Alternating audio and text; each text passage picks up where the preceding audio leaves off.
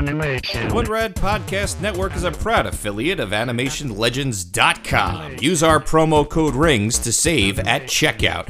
We're talking actual, authentic animation production artwork, one of a kind things you're not going to find anywhere else. Authentic animation cells, background paintings, and production artwork from some of the most legendary, iconic Saturday morning cartoons and animated features. We're talking The Brave Little Toaster, we're talking Little Nemo in Slumberland, The Ultimate Spider Man, X Man, Ewoks, He Man, G.I. Joe, and many more. Go to animationlegends.com and get real, authentic, one of a kind artwork that you can adorn your walls with and save at checkout with our promo code RINGS. That's R I N G S, RINGS at checkout. AnimationLegends.com.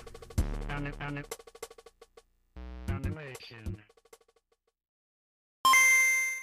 The future of gaming is portable, so let's talk about the games in our hands, the games in our pockets. Let's talk about the future today. It's Handy Pocket.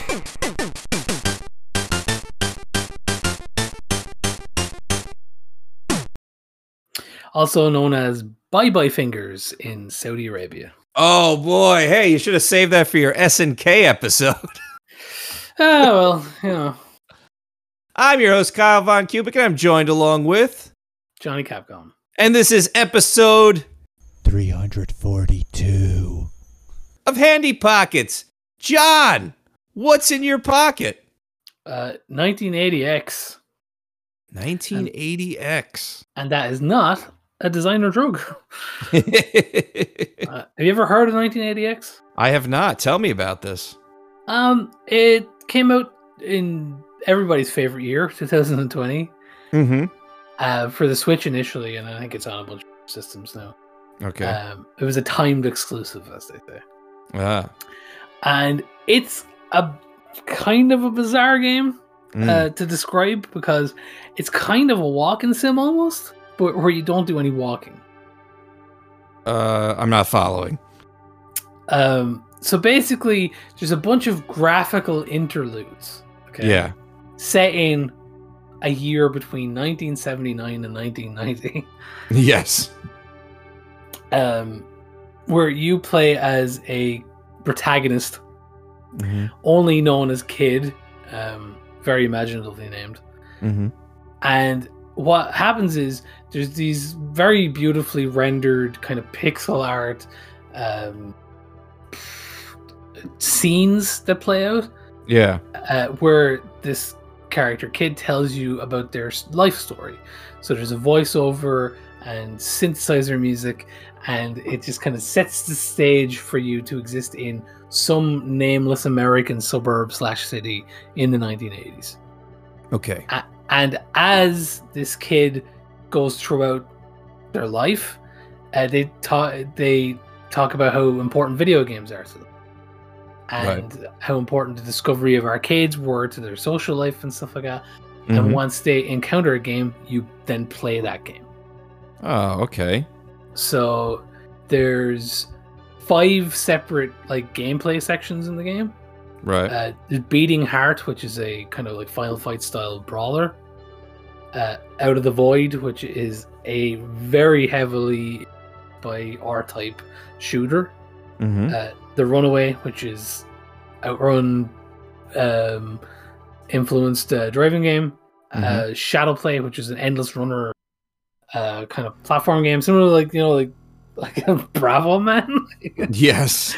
Or you know the shinobi sections where you're on a horse or whatever, or Right. you're constantly running. And then Kill Screen, which is like shining in the darkness, kind of you know the first person RPG that time. This is Uh, sounding a lot like Retro Game Challenge for the Nintendo DS. It probably is very similar to that. I haven't played. No, no, actually, it isn't. It's completely the opposite. Is it? Uh, okay. Yeah, Retro Game Challenge is based on Game Center CX, right?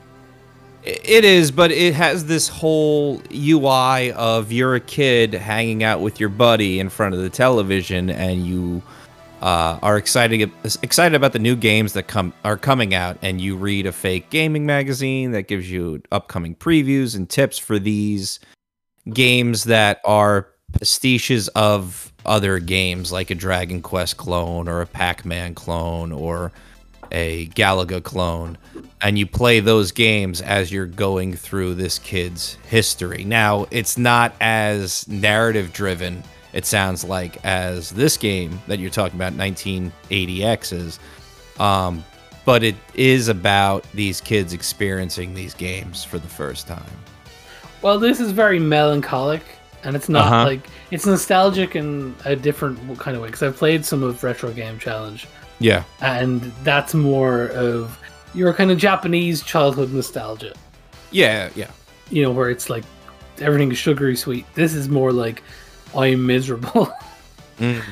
and um, it's the problem is that it's it's based around its story that it never finishes. Uh, Oh, this okay. this was supposed to be a bigger game. Uh, I think it was kickstarted or whatever, and they made it, and they have a narrative that's playing throughout the game that you follow that's never really fully forms. Mm. You know, I mean, I can explain it to you in two or three sentences. There's this kid finds an arcade. He's upset because his parents are divorced. Sees a girl that he likes, and uh, I think runs away from home at the end of the game because their mother won't let them play video games. Right? That's all that really goes on, and Yeah. that story is delivered to you in a very melancholic voiceover. Um, by some voice actor and it- it's i don't know like i feel like they made these five games like the idea of you play through a narrative and then you play play the games in the game Right. they had that idea and, and i think they made the games that Mhm. you play through and then they were like oh we'll fit the story around it and then they realized that they'd need 25 games to tell the story properly Yeah, I'm Um, looking at it now, and it looks like it's absolutely dripping with style. The interlude scenes are beautifully rendered pixel art. They kind of look like the graphical adventure games of the 90s, although there's a lot more color happening uh, than you would see on your Monkey Islands or your Sam and Max back in the day. Um, so my question to you is, because of that, because of the um, what sounds like a very shallow story, is it all sizzle no steak, or is it enough with the five games that you're playing to make it at least an interesting curio? it's half and half Ah, okay like it's not it's worth playing all right right. Okay. Like the the five games that are in there, four of them are quite good. Mm-hmm. Uh, Kill Screen, the last one, I thought was terrible, and What uh, is that like, uh, genre-wise? It's Shining in the Darkness. That kind of like. Oh, I'm sorry, you said that. Okay, yes, Shining Yeah. in the Darkness. Yeah. Uh, it's the music is really bad. It's like waiting. Yeah. Well, Shining in the Darkness. but the the problem is, is that the other four games are very stylish and kind of quick and fun to play, Yeah. and uh, the Runaway in particular, the driving game has really atmospheric um, section in it that does tap into the majestic qualities that like Outrun and stuff had. yeah. You know, where you'd be like, "Ah, this world is so cool. I wish I lived in it." Mm-hmm. Like, I don't think anybody's ever looked at Outrun and not wanted to live in the Outrun. It looks like it has nice weather for sure. Definitely. And interesting places to go to. But all in one island, I guess. Yeah. Um but uh that's the thing, like the the beat 'em up, the shooter, the driving game, and the ninja game, they're all really well kind of put together. And I think that's you but you only played them for like ten minutes a piece. And I think coming away from it, you go, I think I'd rather just see these games get finished. Ah, yeah. Okay. You know, uh, it's an interesting idea. for Right. sure. And I think it's a tack.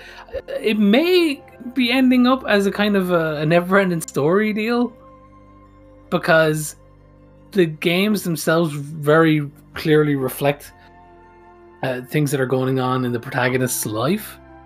Oh, okay. Well, that that's interesting. And I think if they finish the story, maybe it would end up where it's like, okay, the games are bleeding into the real world now. Right. But we never get there. We get to the essentially the end of the first chapter uh, by the end of the game, and then it's like I don't know where the next installment is coming. Um, Are they working on it? I guess would be my question. I no idea. The last Yeah. update on the the social media platforms for this game were from 2021. Mm, So I don't know, a good sign. Yeah, maybe it'll be another one. Maybe not. Uh, yeah. like the the in-game games play quite well. They're not like flawless or anything, but they're good. And like Out of the Void in particular is really uh, shooter and um, like the graphics overall are very strong. Is Out of the Void your favorite of, of the bunch? Uh, yeah, I would say it's the most complete game of them all. All right. Um, but and like the art is great throughout, yeah, it looks real nice. and the music is beautiful as well. Like they really do manage to evoke that kind of like you know longing nostalgia thing uh, quite well. Like they make you wish that you were living in that time. Even Is though, it all like 80s synth? Yeah, Okay. and uh, the main two composers, I'll get their names here, are Anton Dromberg and Daniel Rosenkist. Okay. Um, and they played the, the majority of music is composed by them. There's I think a band called UFL do some of the tracks, and the shadow play section is actually the music that's composed by Yuzo Koshiro. Hmm. Um, Okay. I don't know, like if you're into nostalgia, like a lot of people are for the '80s, especially younger people who didn't live in the '80s are nostalgic for it. Mm-hmm. Um, I think this will, like, it's a piece of bubblegum because you will play it the whole thing in an hour, Oh, okay. but it does have a lot of flavor for that hour. My my Just question to you is: Can you go back to those ga- those arcade games within the game, or once you've? You can, but they're not any longer than they were when you played through the night. Uh huh. Okay. So, Yeah. uh, like, it's that it's that thing of Geometry Wars, you know, where you're that was in, um, obviously in Project Gotham Racing as like a mini game. yeah.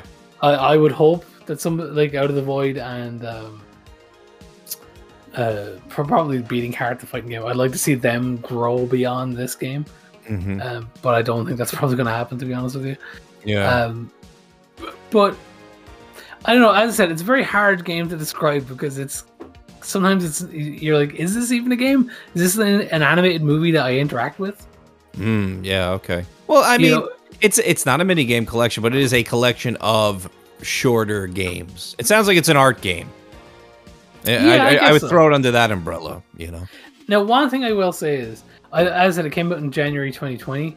Mm-hmm. and I did. I played it again recently to get ready for this. Yeah.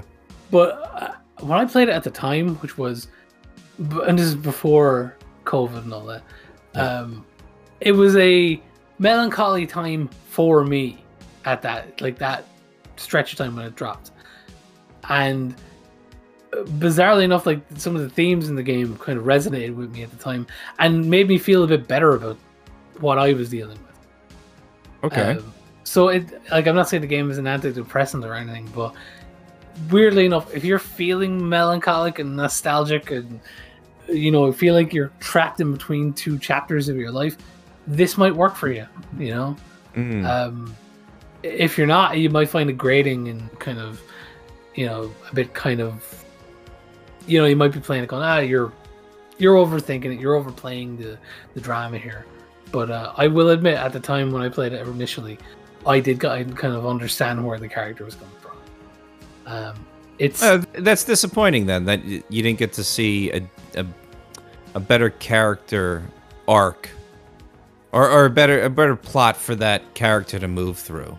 That yeah, you know, but at the same time, like it was just it was more about the flavor more than anything, you know. mm, okay. And this is it's an hour long game. It's a bubblegum game. The flavor Yeah. lasted for an hour and then I was done with it. And um, well, does that justify the price tag? if you can get it on sale, I think it's worth uh, dipping into. You know, Yeah. like, yeah, if you've got like, because you know, not every game needs to be eighty hours long either. No, no. An hour is short though. To It is, but yeah. you know, again, if you can get it for three or four quid, like you're grand. Um, Yeah. So I'll say this: it's an interesting game. It is an imperfect game. Um, Mm-hmm. But if you're somebody who longs for yesterday and longs for a simpler time, but Yeah. also, you know, is you know likes a little bit of misery in there, probably get something out of it. And if you're into, you want to play a couple of uh, very nicely rendered new old arcade games, Mm-hmm. it's got something there for you as well. You know? Yeah, I'm, I'm disappointed that it, it, they're sh- as short as they were, because especially if they're arcade games, at least give me the option to just keep looping so I can get high scores on the shooter or the racing game, right? Because at least with like Retro Game Challenge, you had that option. You can go back and play the games, and while like the RPG wasn't super deep, you could sit there and grind for hours and, and get your character up to stupid levels, or in respect to some of the arcade games that are the early uh, games that you unlock within Retro Game Challenge, you can just go back and keep playing over and over and over again, like a Pac-Man clone, and see what high score you can get. It that it stretches out the game time a little bit longer, I guess, is what I'm saying. Oh saying. yeah, I, I really liked some of the games in Retro Game Challenge. Like Robot Ninja Haggleman and stuff. yeah, yeah, yeah. But uh, yeah, this like as I said, I can't say it's a completely fulfilling experience, but it is an interesting one. And I think you're probably going to know if you'd want to play it just by looking at it. Yeah, like I said, it's you look at a screenshot, dripping with style. It's an aesthetic. It's the 80s aesthetic. It's not the actual 80s. It's the Blade Runner 80s, you know. Oh yeah, if it was the real '80s, you just. That's the thing. Like all the kids who were watching Stranger Things and you know all these movies set in the '80s, like you would not have liked the actual '80s. Yeah. You, Yeah. you know, I was watching a lot that. more homophobia than people think. Oh boy, there's a lot more of all sorts of things people would not enjoy going Yeah. on back in the 80s. Uh, but uh, I was watching Stranger Things with my wife, and there was a scene where these kids were skateboarding. And they had helmets, knee pads, shin guards. I was like, never in 1986 would you see a kid wearing a helmet. No, No. no, not even in skating competitions. No, absolutely not. If anything, they had a bucket hat on. Yeah. Yeah. Well, if you're going to play this game, uh, uh, it, this game will take you uh, back to the past where you can play a bunch of shitty games and suck ass, and you can think,